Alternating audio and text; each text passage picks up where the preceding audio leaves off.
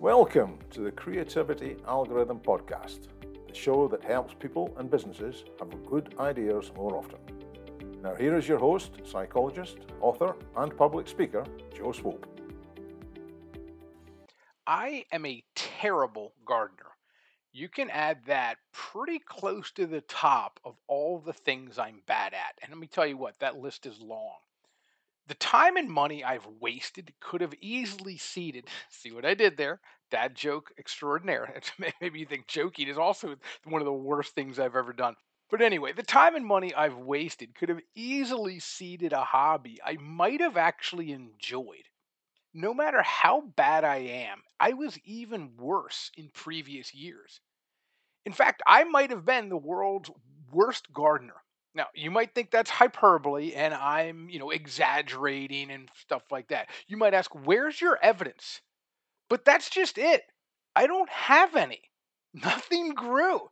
I tried blueberry plants. That didn't work out. Did you know that there are male and female blueberry plants? I didn't. Of course, I didn't until after I wait. I don't even want to tell you what I wasted time and effort and redigging and whatever. Tomatoes, kiwi, lettuce, carrots, strawberry, and of course, just average lawn grass. I've pretty much tried it all. No matter how much I tried, I couldn't get things to grow. I tried everything. I'd water, fertilize, I'd prune, weed, water more, fertilize more, prune stuff that didn't need pruning, and so on. I would check on my plants and grass frequently, several times per day. Nothing I did made things grow faster. Obviously, you know, I think in retrospect, and I probably even knew it. I don't, I don't, maybe I didn't know it at the time. Who knows how the unconscious works? But I'm sure I overwatered, overfertilized, and generally just overdid it. Obviously, I think my efforts were preventing the natural growth of the plants. So why am I telling you this? How does this help management professionals have good ideas more often? How does this help people in business use the power of their unconscious to have good ideas more often so that they can be more profitable and create more value? Well, let's kind of dissect this a little bit. I think my story about gardening, I think this might ring true for many of us when it comes to dealing with our unconscious. Previously, we've used the metaphor of the puppy to represent the unconscious parts of our mind that is solutions. Now, if you're listening to this and not reading it, I have to say that I put, when I said unconscious parts, I put the S in parentheses. I don't know if there's more than one unconscious part of our mind that playfully delivers ideas to us. I mean, wouldn't that be something? To have several parts of your mind that, do they work independently and they can deliver different types of good ideas? Do they work together? I think that's a fantastic sophism. You know, if you've been listening to these episodes and reading these posts, I think that, you know, we've talked about the unconscious as it's one thing. That's like saying the garden. But, of course, the garden is made up of many plants. Okay. Well, you might have heard the phrase racking your brain. Racking means to put great stress on something. I think trying to find a solution to a problem or trying to make a good idea come to you is like constantly fiddling with fragile shoots in a garden or walking on the very grass you're trying to grow. What if, what if we plant a seed, make sure the soil is fertile, water it, and then leave it alone? In retrospect, this is what I should have done. And I'm sure any gardener would probably tell you that, but look, I'm a special kind of, special kind of dumb. I just didn't get the gardening skills on that. And I think that idea of leaving it alone, that's the same idea of with problem solving. Racking your brain will not make the solution grow any faster. I think we must humbly remember that many, many, many things do not care about our schedules. They're just blissfully unaware of our plans and deadlines. Notice that many of those things are the most important things in life: nature, your unconscious, and your children. Virtually nothing we can do can make them grow faster. And I'm not sure we should try. I suggest letting your unconscious do what it wants to do on its own time. Even if you could rush it, just, you know, kind of put it, step on the gas and just say, come on, unconscious, get this done.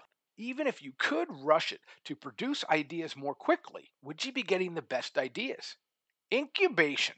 The process of not actively working for a solution has been shown to increase certain measures of creativity. And if you're listening to this, um, and, and if you've listened to any of these, I usually have some references and citations from where I get these ideas. I just don't want you to think that I'm kind of making this stuff up completely out of my head. So I definitely draw upon established research. Okay, so this idea of incubation, easy for me to say. I mean, think about it. We're all busy. So is it easy for me to say, well, just sit there and watch a garden grow? Well, if you're reading this or listening to this, you probably have a to-do list. Not only one to-do list, I bet you have several to-do lists. And I bet it's likely, if you're a management professional, you're probably managing other people's to-do lists. You can't just sit there and do nothing. So instead of doing nothing, instead of doing nothing, how about planting another garden? Till up the soil. Get your hands dirty with something else. Plant a seed. Give it what it needs and leave it alone. How long will that new project, how long will that new garden take you? Long enough for that first garden to sneakily produce something when you weren't looking? Incubation periods are so important for so many reasons. I think the easiest metaphor to make is comparing your mind to a muscle. Now, even well-trained muscles need rest. I don't care if you're the biggest powerlifter, bodybuilder, Olympic athlete ever. No matter how well-trained you are, you do need rest.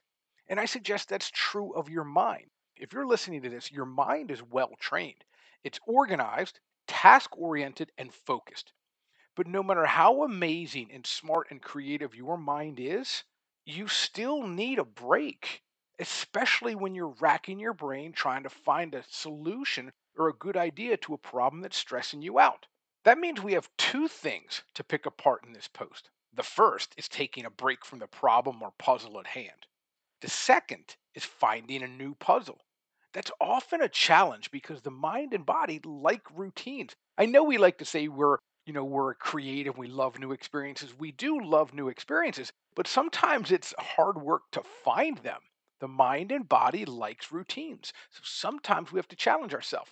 Now, before we try to find a new puzzle or hobby online or just kind of jump into it, I'm going to kind of challenge a little bit or, or ask, and I, I will put myself out there. I do this. I want you to take three deep breaths. Focus on the exhales. How do they feel? Once you're a bit more relaxed and in what we call an alpha state, consider the sophism of letting your unconscious come up with a new puzzle, the new hobby, the new distraction, the new garden. Now, how should we define new puzzle? Notice I didn't say problem.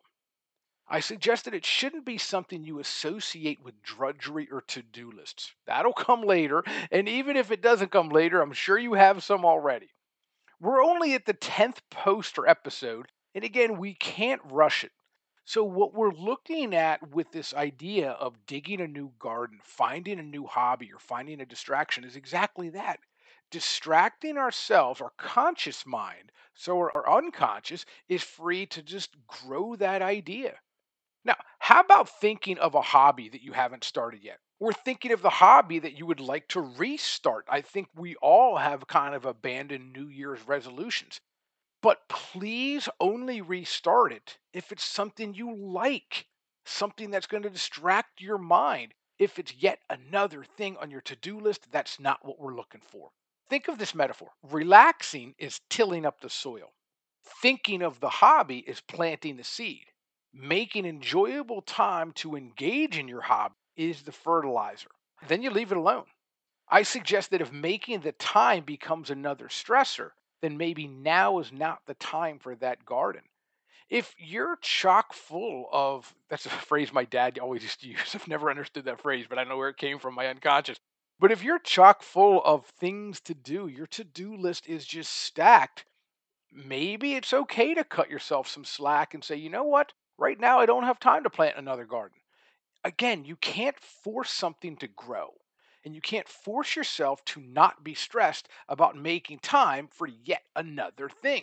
If you can't t- find time to work on that hobby, whatever one you think you should do, I don't know. You know, I, I wonder how many of us have some kind of foreign language C Ds that we've ever tried to use. or, you know, some kind of self-improvement thing we've tried. If you don't have time for that, leave it alone. And in fact, I suggest the test for the new garden you should grow is, is it fun? So once you find something, all right, you planted the seeds, then go try a different one. In a later episode, we're going to go on to prove the fact, a psychological fact backed up by decades of research, that the human mind cannot consciously think of more than one thing at a time. It's impossible. Now, I've taught psychology for a long time, over twenty years. I've taught thousands of people. And whenever I bring up that idea, people push back. They're convinced that they can think of more than one thing at a time. They think they can multitask. Really what's happening is they're just kind of bouncing back and forth between thoughts. You know, they have a whole bunch of tabs open. They have their phone open, and their attention's going from one thing to the other, and they think they're doing it all at the same time, but they're just switching back and forth, you know, in a second or even a fraction of a second. So why am I saying? It's a fact that the conscious mind cannot multitask or multi-think. But that's not true of the unconscious mind. Just think about driving. Okay, so when you're driving, you're not aware of all the things your body's doing, your mind's doing. You got your right foot switching from between the pedals, left hand, right hand. Your eyes are moving around. You got radio. You got coffee. All the same time, all of that's happening while your conscious mind is probably on the conversation that you're having with your passengers over, you know, right next to you or over Bluetooth. So we're going to use that. We're going to use the ability of the unconscious mind's ability to multi-think and multitask. We're going to use that to help us find a new good idea. If you're struggling for a solution or looking for a good idea, take your unconscious mind off the problem. It can only do one thing. So it's not going to let you concentrate for a long period of time on that problem. So if you take your conscious mind off of it, let your unconscious mind handle it. Don't worry, it can. It can do an amazing number of things all at the same time if you leave it alone. For those of you in charge of other people in an organization, for those of you who are management professionals, what if we define your employees as the seeds or the young plants? Are you constantly digging, fertilizing, pruning, and otherwise bothering the garden? Wouldn't your employees be better off if you left them alone? What if you allow them to grow and their ideas to incubate? What if instead of constantly managing them, you go to start a new garden? Okay, as you know, at the end of these episodes, we have we end with three things. One of them is a takeaway for the week. One of them is going to be our spreading the thoughts. And the next one is going to be the title of the next episode. So for the takeaway of this week, ten deep exhales. For this week, concentrate on the exhalation part of the breath. Okay. In the later posts, we're going to explore different ways to different ways to inhale.